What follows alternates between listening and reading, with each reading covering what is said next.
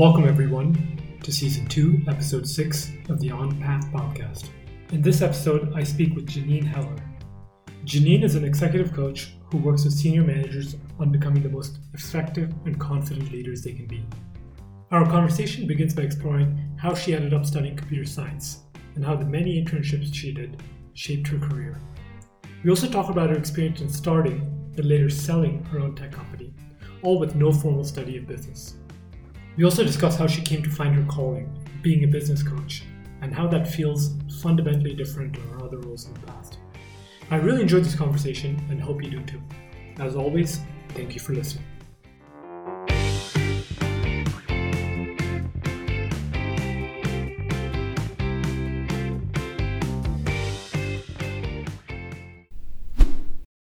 Welcome, Janine, to the On Path podcast. Thank you for joining. Well, thanks for having me. Two years into the pandemic, and I'm wondering how is life the same or different for you than it was two years ago?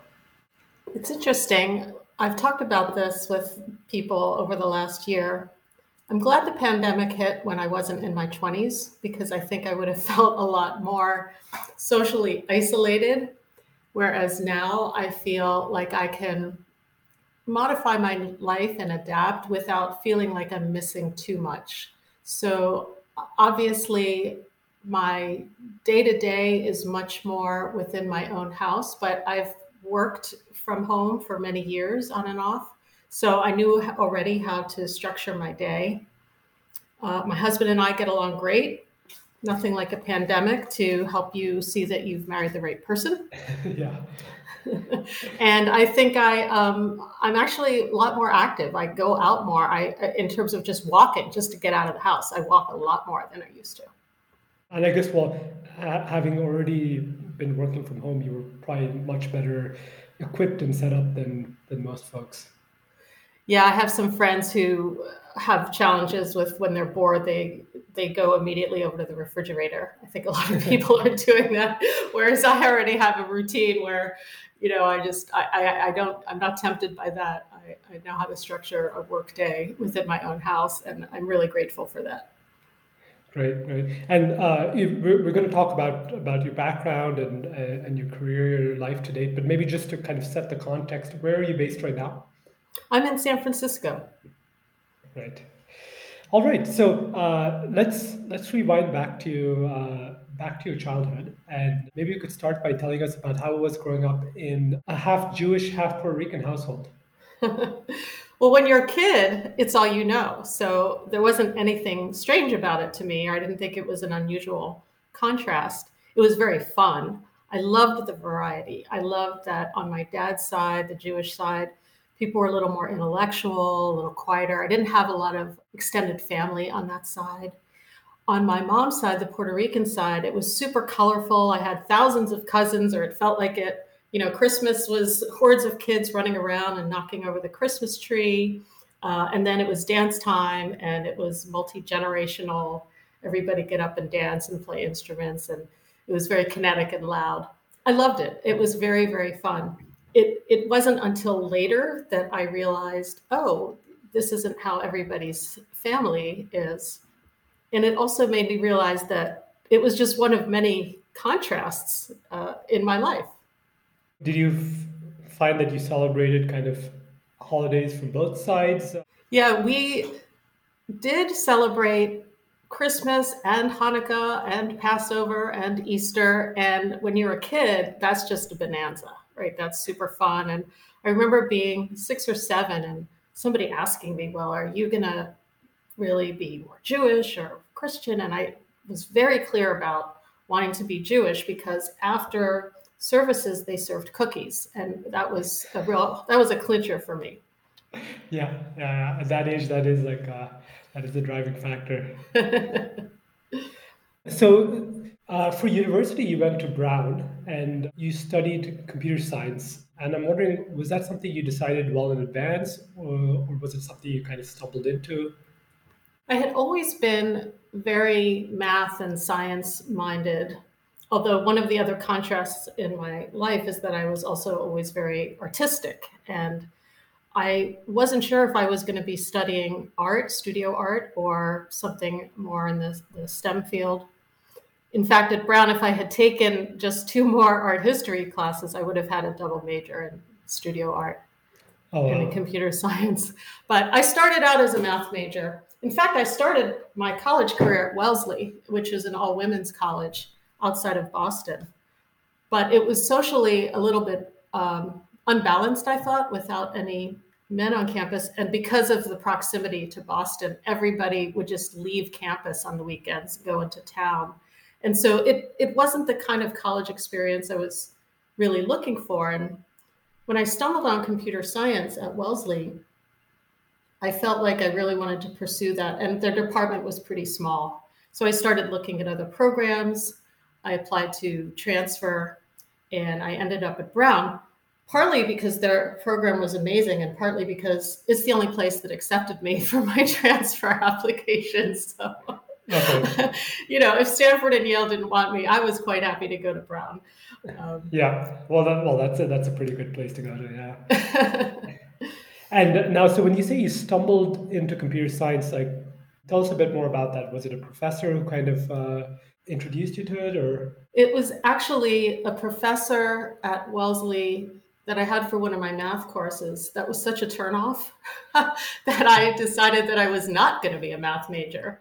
And yeah. I had already signed up for a computer science course just because it looked interesting. And I realized that I actually really liked it. it. It very much appealed to me. And since I knew at that point I wasn't going to pursue math, and I liked the practicality of it. I thought, hey, you know, I can use college as a vocational school and, and turn this into a job immediately upon graduating. So yeah. it appealed to me in a lot of different ways. And so when when you know you were thinking ahead to already to your career to your job, did you have in mind that you would be a software engineer, or what, what did you have in mind? Yeah, I thought I would just be a software engineer, and in fact, in between transferring from Wellesley to Brown, I took a year off, and I actually had two different software engineering, very junior, but software engineering jobs. And I really liked it. And in fact, it was sort of assumed that after graduating, I would go back to one of those companies and start working full time. That's not what happened, but that was sort of the, the path that I was on. Yeah. And, and at that stage, was there kind of a, a type of company that you um, aspired to join? Like, did you want to join a large tech company or or did you want to start your own venture? Oh, I did not even think about starting my own company at that point, and I was pretty open to whatever opportunities were there. The the companies that I worked at over the summers and during my year off were small; they were startups, mm-hmm. uh, but I was open to whatever there was. Yeah, and, and do you feel that that experience of working in those companies really helped shape what you got out of your college education? Yeah, because immediately I could see the application and the practicality, and I could see where what I was learning was directly related to what I would be doing after after college. Yeah. Okay. So at that at that point, you already felt like you were contributing in a meaningful way, even though you were just kind of interning for summer. Yeah, and and actually, I was getting paid, so I thought, hey, I'm I'm already started. Um, yeah. At the same time, I was also working at an art gallery and at a uh, catering company, so I was doing all kinds of things. I, you know, I was uh, in my late teens, and I was full of energy and open to pretty much everything. But I felt happy that I had something in mind for when I graduated. Yeah, let's talk a little bit more about your art. I know you're an avid painter, and actually, well, the listeners aren't going to be able to see this, but uh, right behind you is a is a beautiful painting. Is that something that that you created? Yes, I painted this uh, a few years ago. It was actually my first attempt to paint in oil. I usually painted in acrylics, but uh, I switched to oil, and I loved it. This is a pretty large piece, and I really enjoyed that. So I've been doing more oil than than acrylic. I used to also do a lot of printmaking, etching, yeah. and silk screening, but this works for me now. Yeah, and and the art history classes you took at Brown. Um, tell us a little bit more about that.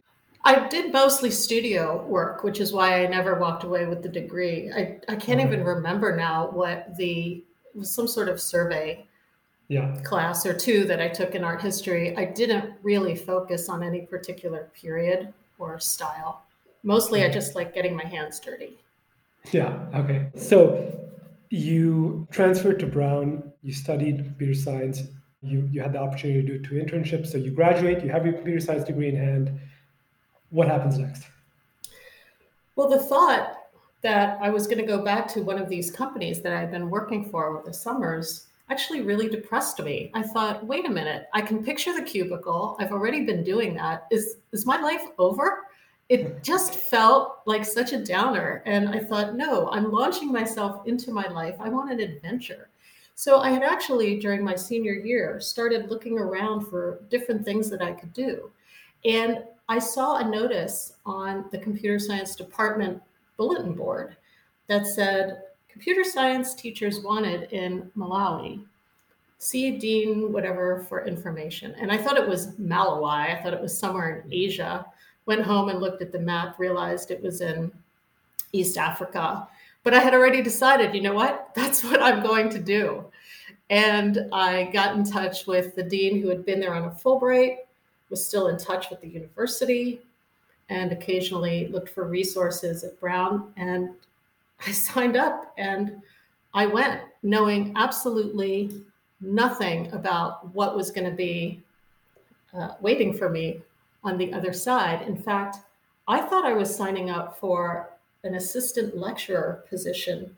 When I got there, it turns out I had 200 students of my own, no textbooks, no curriculum, and I was 22. And it was like, okay, go. Yeah. Wow. Well, I guess that's uh, straight into the deep end with uh, with with teaching. And how, how did you adapt to that? I was pretty stressed out, but I got to work and I had a lot of energy and I was excited, and everything was new and strange and amazing. And I put together a curriculum. I just had to stay one step ahead of the classes.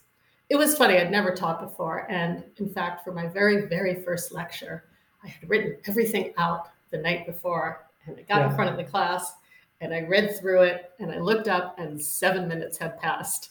I had a whole, had a whole hour to fill. Yeah. So I, I winged it. I it took me a little while to find how to approach it, but I Yeah. did. It was really, really good preparation for later on uh, as I was coaching people to understand what it's like to go into a situation and feel like you're out of your depth.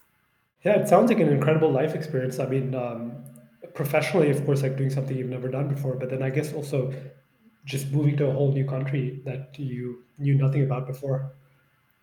Well, one of the things that I realized was unusual about how I grew up is that there was the multicultural aspect of our household, but we also moved all the time. We moved every two to three years. My father went back to college, undergraduate, when I was about three, to eventually become a doctor. So there was undergraduate, med school, internship, residency, starting a practice, and there was a move associated with each one of those oh, changes.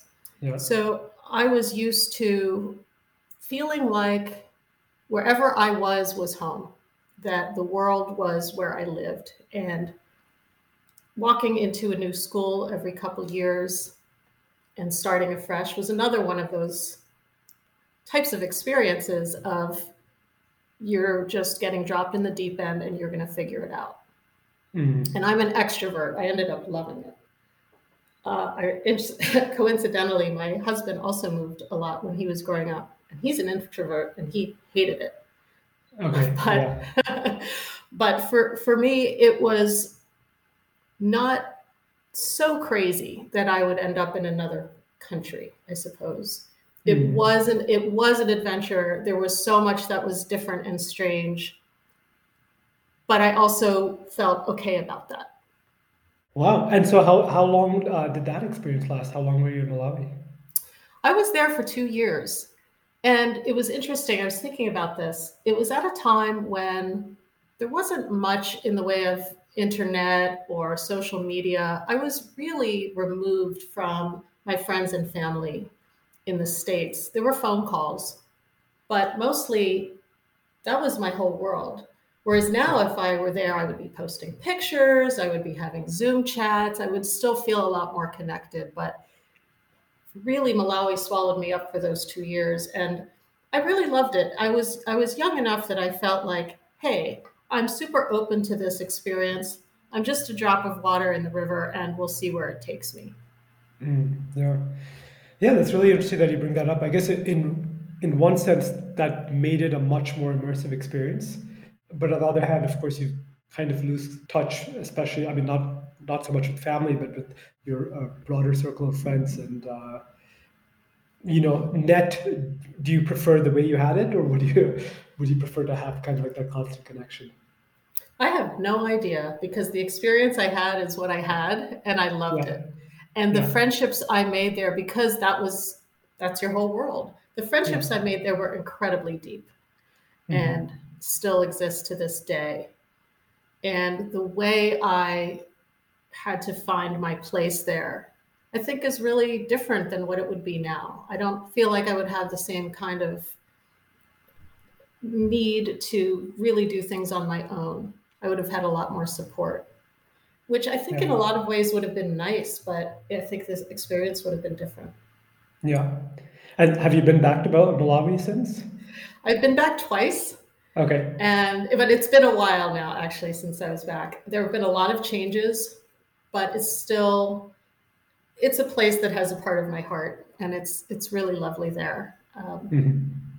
So it was the times I went. Uh, I brought my once I brought my husband, and blew his mind, and then once I went by myself and just visited friends, and it, it's really very beautiful there. It's also where I really got into hiking because the town I lived in was at the base of a 3,000 foot massif.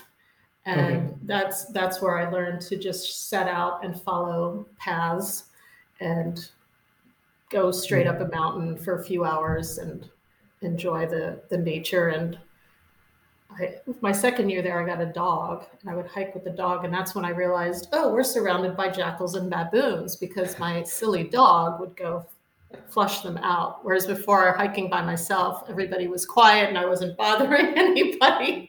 yeah, yeah, wow, yeah. But and I guess even even even that is such a different experience today, right? Because today you have a, a maps app and like probably have a much better sense of where you are at any given point in time.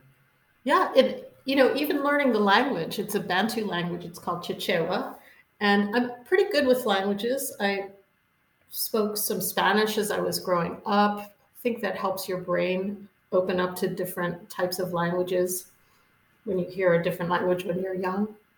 So I'm pretty good with languages, but I have to say Chichewa was a challenge. It has 13 different noun classes. So instead of just having male, female, neutral, like some European languages, there's 13. So you could get really stranded in the middle of a sentence. And there were no online resources because there was no online world yet. Yeah. So it was pretty tough. I think that would have been an interesting thing to have is that kind of resource to, mm-hmm. to take language courses and learn stuff and practice. I would have liked that, I think. Yeah. Great. So two years in Malawi, you had all these incredible life experiences. Uh, and what happened next? My contract was up. I was ready to go back to the States. And that's when I resumed what I thought my original path would be. I worked for a software company as a software engineer. I played a lot of ultimate frisbee in the Boston area. Our company had a uh, an ultimate team that was part of this 40 team corporate ultimate league in the Boston area. And I met a really cute guy on the team who ended up being my husband. Yeah. Um, and the company was a startup and it got bought by Hewlett Packard. Things really changed. And my boyfriend and I looked at each other and said, Not happy here. How about you? Nope. why don't we both look for another job? And if someone gets an offer, they can talk the other person into going with them. And he got a job offer out here in California at Digital and San Francisco. He said, How about? And I said, Yep. So we moved out here. I ended up also working at Digital initially. But that was interesting because we worked together again, right? Mm-hmm. That was our second company working together. But we really learned how to set boundaries. And we had this airport rule. We would drive down, and digital was about 45 minutes south of us. We would drive down, and we couldn't talk about work until after we passed the airport. then we could talk about work. Yeah. And on the way home, we could talk about work until the airport. And then we couldn't talk about work. Yeah. And it really served us well, learning to create these boundaries. And at the time, San Francisco was not a tech hub, it was Silicon Valley. And we mm. loved coming back to the city where our friends were artists and massage therapists and musicians. And it wasn't until a few years later where we started to hear people talk about their startups and their websites and their projects and so forth. yeah, yeah. Wow. Okay. And and then at one point you started a company of your own uh, with with a couple of friends, and you actually did this without any formal business training. So yeah, tell us a bit more about that. Well, we were super smart and we were super stupid. And we didn't know what we didn't know. And in some ways, that was great because we didn't know how hard it would be. Mm-hmm. It was a real garage band when we started. We were in a big loft space in the Mission District of San Francisco. You know, there was a black lab with a red handkerchief around his neck.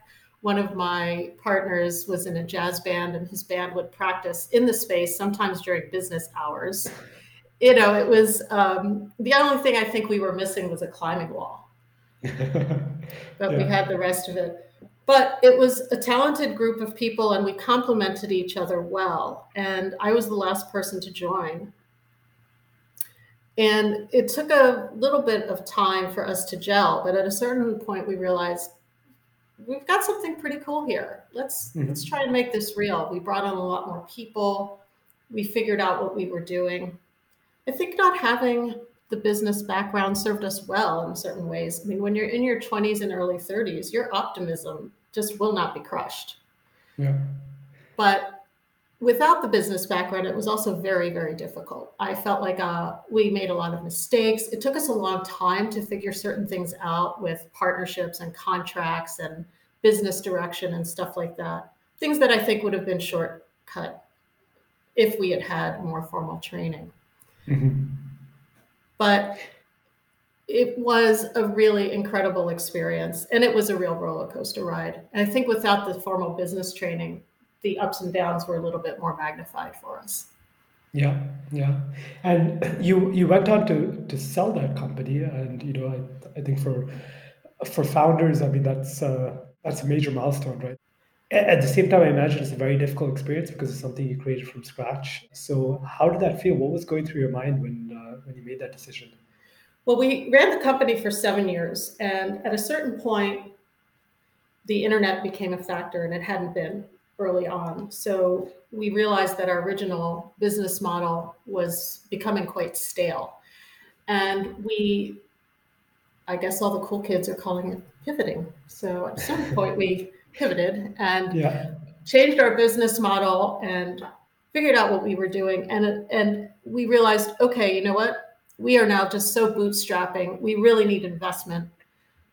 So we got some investment, and then that led us to, hey, now we're really growing. You know what? Let's think about our exit strategy. But really, the idea of selling a company, even if you think you're going to do that from day one, it just doesn't happen overnight. So it was a mm-hmm. years long process. And right before it happens, you're going through all this due diligence. And since I was running operations, that fell on me. It was a huge amount of tedious work pulling out contracts and financials and all of that. And I was completely immersed in it. So when the day actually came that we closed and we sold the company, I was a little bit taken by surprise. I'm like, that's it. so it's happening now. And I yeah. remember it was like 10 o'clock at night. We finally had the lawyers in the room on both sides, and the fax went through. We were using faxes at the time. Yeah. And I came home stunned with a big check in my hand. And I, it took me literally a month to process that we had actually sold the company. uh, yeah. Um, what happened though was interesting because the company that sold us, uh, uh, sorry, that bought us, understood our product, but they didn't understand our company culture and what the founders wanted and what the people wanted. And within a couple months, the the new company decided to move everyone to San Diego and nobody wanted to do that and they wanted to then pivot again into another space that nobody wanted to do and it really did feel like somebody had taken our baby away mm. from us and turned yeah. it into something we didn't like so it was yeah. a really interesting experience letting that go but we were happy it, it was really a, a fantastic outcome after all our work yeah. So yeah. it was it was okay.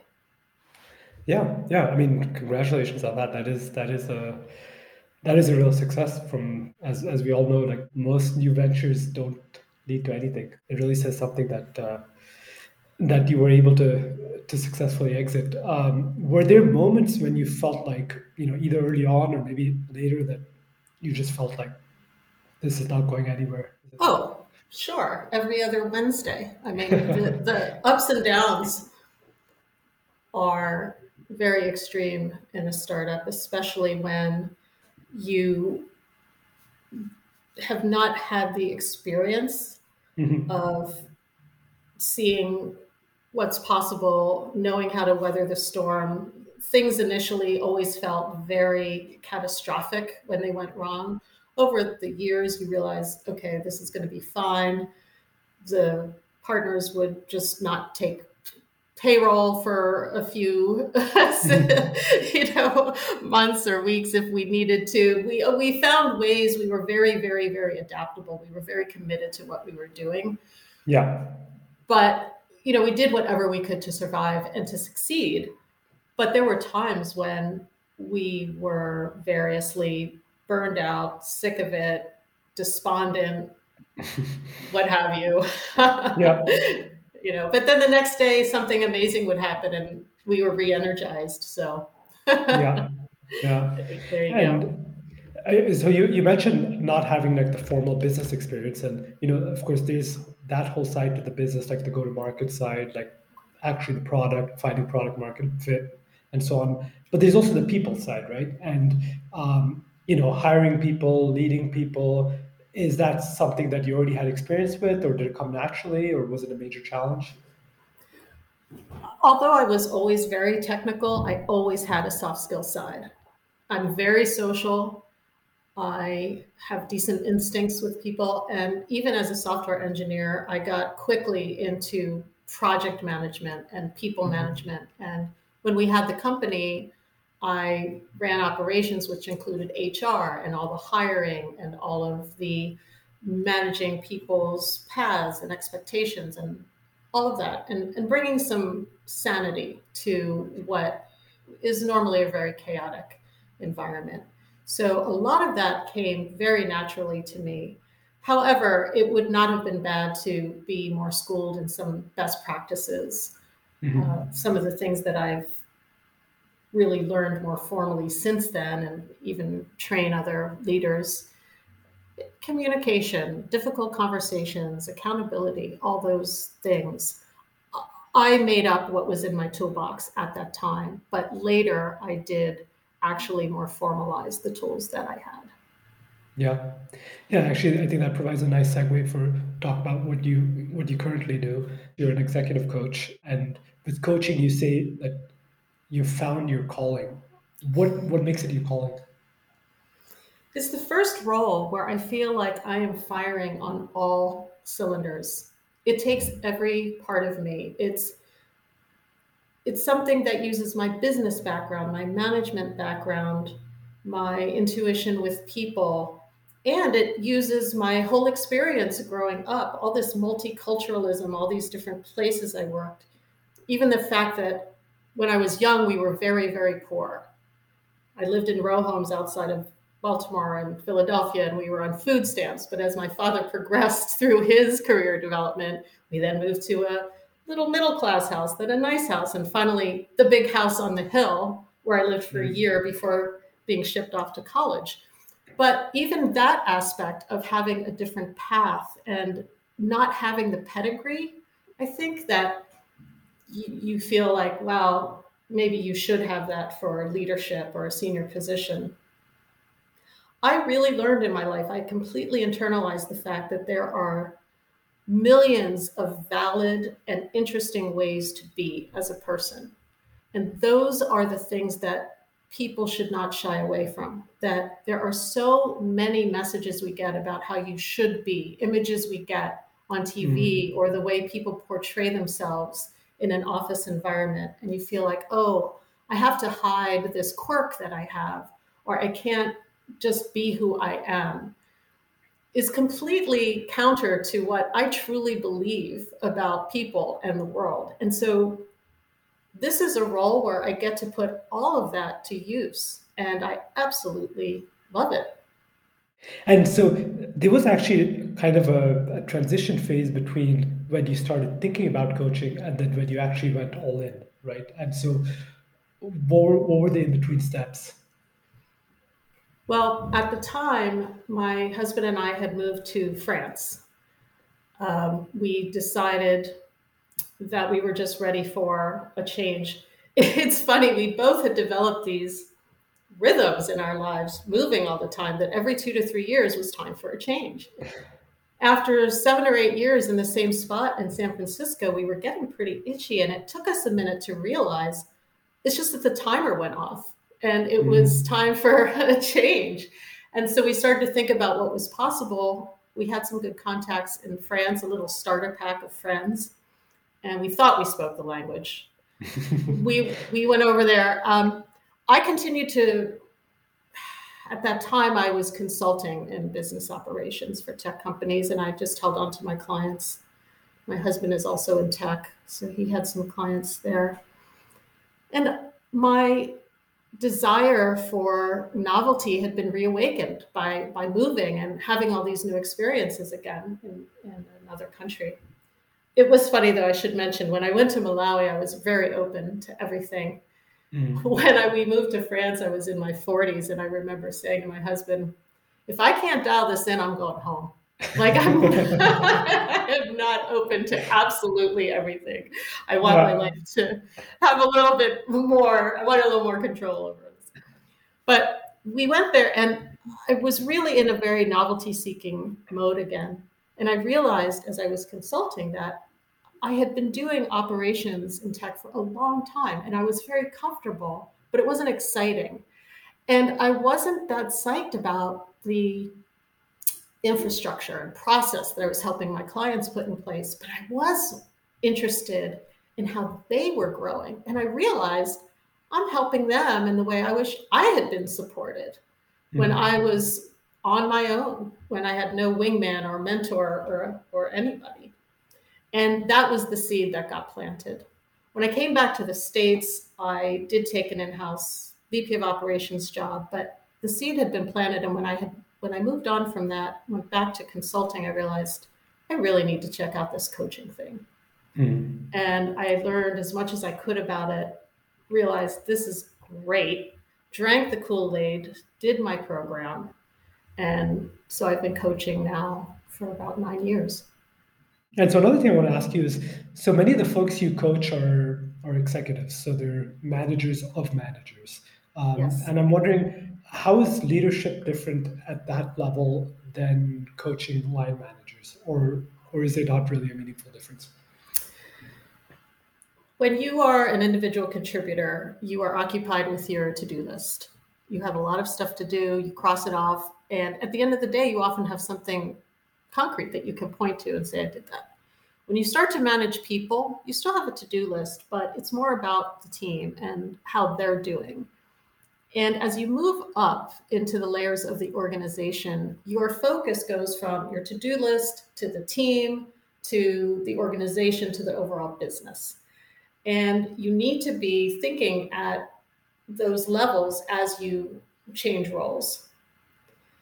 You also need to realize that your impact is going to be less concrete. And it's something that people find odd initially that they realize, well, I worked hard all day, but I don't have anything to point to.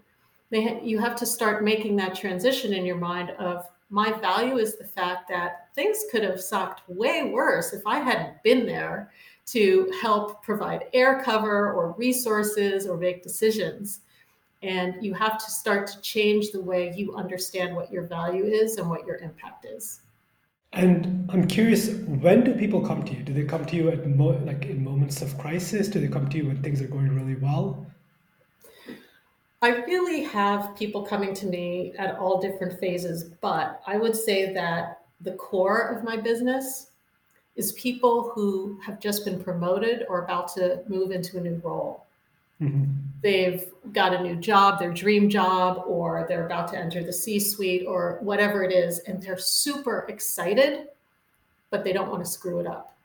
Mm-hmm. So that's really been my focus. And I think that those are the most exciting engagements I have with clients because their energy is there. They're coming from a place of optimism rather than fear, rather yeah. than, hey, I screwed up or I just lost my job. These people are coming from a place of absolute excitement, but they don't want to walk into that school on the first day without having somebody to walk with them and maybe show them the ropes and partner with. I really partner with my clients. It's it's very different from consulting where I had to have answers, I had to tell people what to do. Mm-hmm. I actually when I first started learning about coaching, it was really a shock to me to realize this isn't about telling people what to do. Mm-hmm. Consultants have the answers, but coaches have the questions. And it's really up to me to help people see things and figure out what to do on their own. And I was actually outraged when I found out that I was not to be telling people what to do. yeah. So people come to me when they need a partner to walk into a situation that's new mm-hmm. and where they might be out of their depth but they don't want to be flailing around. They want to hit the ground running. Yeah. Yeah. So it's quite a shift from the consulting mindset that you had just come from. Yeah, absolutely. And in your experience now doing this for almost 10 years, like how does it actually look like a, a successful partnership? How often are you are you meeting with your clients? So I work with my clients every other week. Mm-hmm. We we we work together it really is a gap analysis is how i mm-hmm. approach it. We start out by really looking at what makes a person tick. What is their oddity and their wonderfulness and their uniqueness? And you know i'm super straightforward right? I'm a techie. I'm not very kumbaya. I you know just kind of want to tell it like it is. So that exercise can be really interesting for people to really look at who they are and what they really care about and what really makes them tick. And then we look at where they want to go and we mm-hmm. set a goal. Now, that also is something we examine because sometimes people think they want to do something that really isn't what they want to do. And they realize they've been sabotaging themselves all along because they actually don't want to be working 70 hour weeks or mm-hmm. whatever it is. Yeah. Um, so we look at the goal and we then basically walk through that gap and say, hey, what are the strengths you already have that you can put to use? What are the strengths you have you don't even know are strengths? What mm-hmm. are the beliefs you have about yourself or the role or other people that might not be serving you well? And then sometimes it's just straight skills development, right? What else do we have to add to their toolbox to make sure that they are uh, performing well? But there's a really nice arc to the work where we get to know each other. We start to see what things are about. We get insights. We start to put strategies into place. Uh, there might be resistance at a certain point of getting out of someone's comfort zone. But I really push people, I hold them accountable because I believe them when they say they want something. And also, I can see their success sometimes before they can because I've been doing this a long time. And the number one factor in whether someone is going to get where they want to be is their engagement and desire and their willingness to step out of their comfort zone and to really look at themselves and be open to what we're doing and to put mm-hmm. in the work. People have homework in between our sessions. They have to try stuff out. yeah, yeah. So um, it's usually the initial engagement is around six months, but there are people I've been working with for years. We wow. we hit a goal, we examine, we reset, we set a new goal, and we move towards that. It's really it's really wonderful to be partnering with such amazing people and to see them you know there are people that i feel like wow you know you could run the world i'm just so mm. impressed you know and and the, yeah. they have to do all the hard work uh, for me the work is not that hard it's super enjoyable um, yeah but watching them some people really hit the coaching process like a springboard you know mm. and head off into the stratosphere and that's just what gets me up in the morning yeah well yeah i can imagine that's incredibly rewarding to see people's transformation over the course of uh, months or or even years. And it sounds like you've really found your your calling with with executive couch uh, with executive coaching, and you you also f- figured out the way to transition from from where you were. Um, but I want to ask you the same question I asked you about your startup, and I'm sure the answer is yes all the time. But you know, were there moments when you just thought this is not working out? I mean, this is about your calling, but it's also like you're running a business, right? It's not easy. I love that question because I never doubted that this is what I wanted to do, but I absolutely had moments where it was difficult getting this business to where I wanted it to be. And the reason is I wasn't following the lessons that my clients were learning, which is figure out who you really are and stick to that. So when I first started coaching, uh, I didn't exactly know how to market myself as a coach. Consulting was mm-hmm. easy. I had a lot of long term clients, I had a big network. I just never really was, there wasn't much hustle there. Yeah. But as a coach, I was really starting from scratch. And I looked around at other coaches and saw what they were doing. I thought, well, I should try that. Mm-hmm. And at one point, I was going to be super corporate maybe even try the healthcare industry. It's like, what was I doing? And of course, that never landed. None of that stuff because it didn't resonate. You know, someone who's senior in the healthcare industry meets me, there, there's not going to be much of a connection there. Hmm. So. I was trying to be someone I wasn't. And yeah. it wasn't until I got, duh, you're a techie. You work with people in these high velocity, uh, somewhat sarcastic environments where, you know, people have a certain approach to things and you know, it's like I'm a dyed in the wool techie. Like, why aren't I working with those people? So it took me a while to realize that. Um, the other thing I didn't know is I'm very much, I like to do all kinds of things. Right? I have my mm-hmm. hands in, you know, I like to paint, but I like to, you know, be more in a STEM type of environment. I love all these different things. So I start my company, and of course, I think I have to do everything by myself. Mm. And that was a mistake. I'm not, I don't have a background in sales and marketing. That should be mm-hmm. outsourced. But I tried for a while to do all these things and to learn. I like learning. So I was like, hey, I'm going to figure out how to be the best marketer ever. It's like, really? I don't think you are. And guess what? I didn't. so um, there were a lot of things I had to learn to let go of and to just focus on my strengths and gee, does that sound familiar? Because that's kind of the lesson that all my clients are learning every day. Yeah. Wow. So it, so, it, took a while. yeah. And now it's almost uh, almost 10 years in.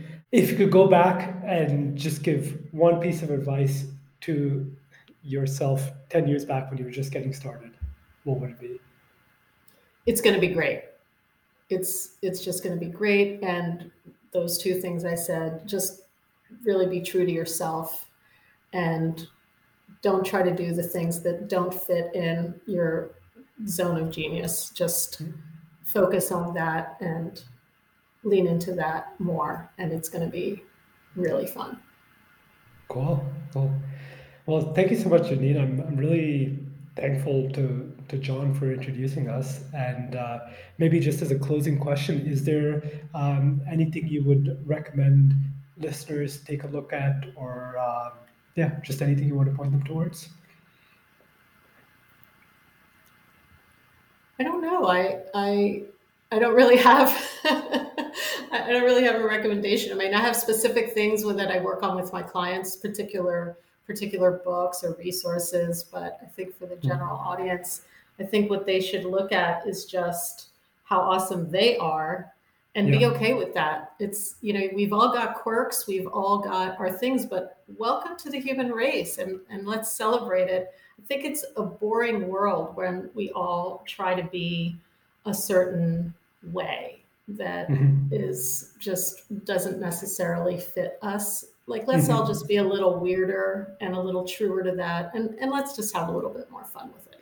The other thing is if you think about what's happening with diversity and inclusion and the mindset of Gen Z people, it's about really understanding variety and valuing it and caring about that. And I love that. I love seeing that. I love that there's now a lot more sensitivity to hey, there are a lot of different ways you can be, and we don't have to all be these cookie cutter types and we don't have to live our lives a certain way. We don't have to get up at all exactly the same time and we have to live in exactly the same place and think the same thoughts. I feel like there is this moment in time where that is becoming a lot more mainstream than it ever has been and i'm really happy about that. Absolutely absolutely thank you so much janine for taking the time to share your experience with us thank you it was really enjoyable talking with you appreciate it as always, thank you very much for listening. If you've been enjoying the show, I'd really appreciate a rating and review in your podcast app. Thank you, and see you next time.